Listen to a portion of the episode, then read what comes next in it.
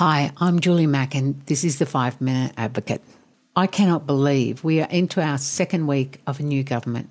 It feels like like a million years since the last election. Well, actually, last week's election. Uh, such is the speed with which we move on to the next thing, I guess. And I really don't want us to move on to the next thing quite yet because I think we need to think about a couple of things.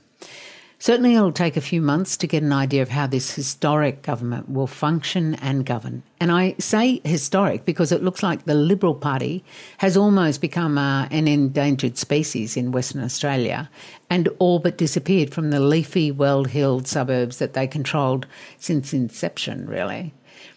And historic because while the Greens have had a power, powerful presence in the Senate for quite a while now, they'll no doubt be making their policies felt in the House of Representatives with much larger numbers.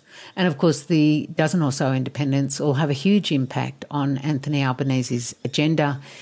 Uh, when it comes to climate change and an anti corruption commission, my concern is that might be the full stop bit of it.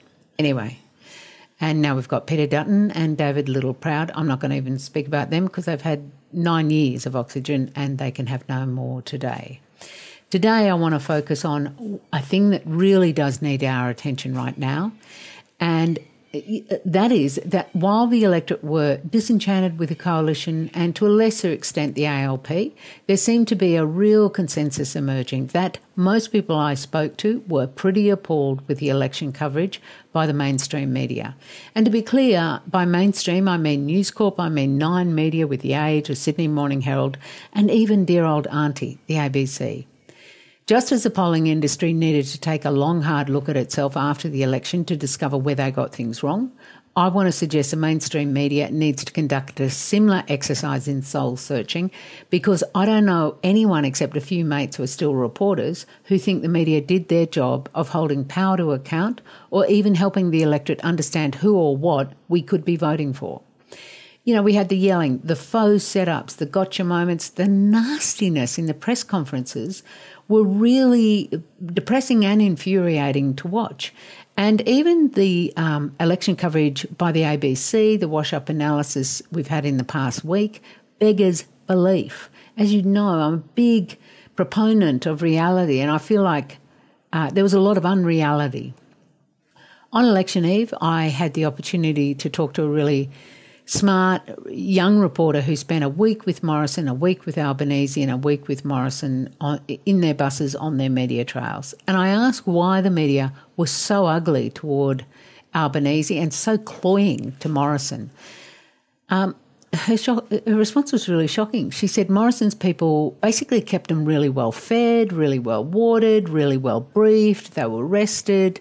You know, Morrison's people were really great, she said. Conversely, Albanese's people didn't treat them nearly so well. So they were a bit hungry, a bit tired, not as well briefed by the media minders. So I asked her, and I said, So what we were watching were a pack of hungry and tired two year olds who were having a temper tantrum, is that right? And she thought for a moment and said, Yeah, kind of.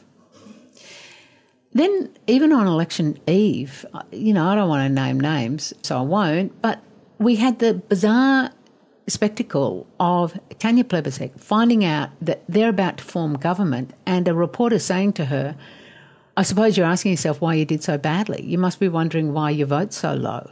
Like, Tanya was incredulous and said, No, a win is a win. No, I'm not asking myself why I did so badly. Like, it was an extremely strange thing to ask someone who had just found out they had won an election.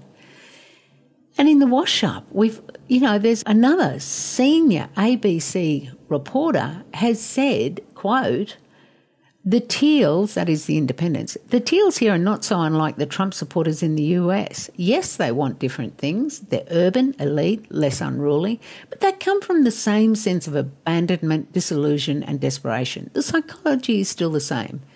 End of quote. No, I'm sorry, reporter. The Teals are not the same as Trump supporters. In fact, it's entirely different because, unlike Trump supporters, Teal voters and Teal candidates want change to protect the climate, to protect our democracy, to protect women's rights, to protect public integrity. This is entirely different from the narcissism that drives Trump and his band of followers. Look, if the media want to have any hope of reconnecting with the legion of readers and viewers they have rightly lost, they really do need to begin by asking how they became so captive to the state that they could no longer discern fact from fiction.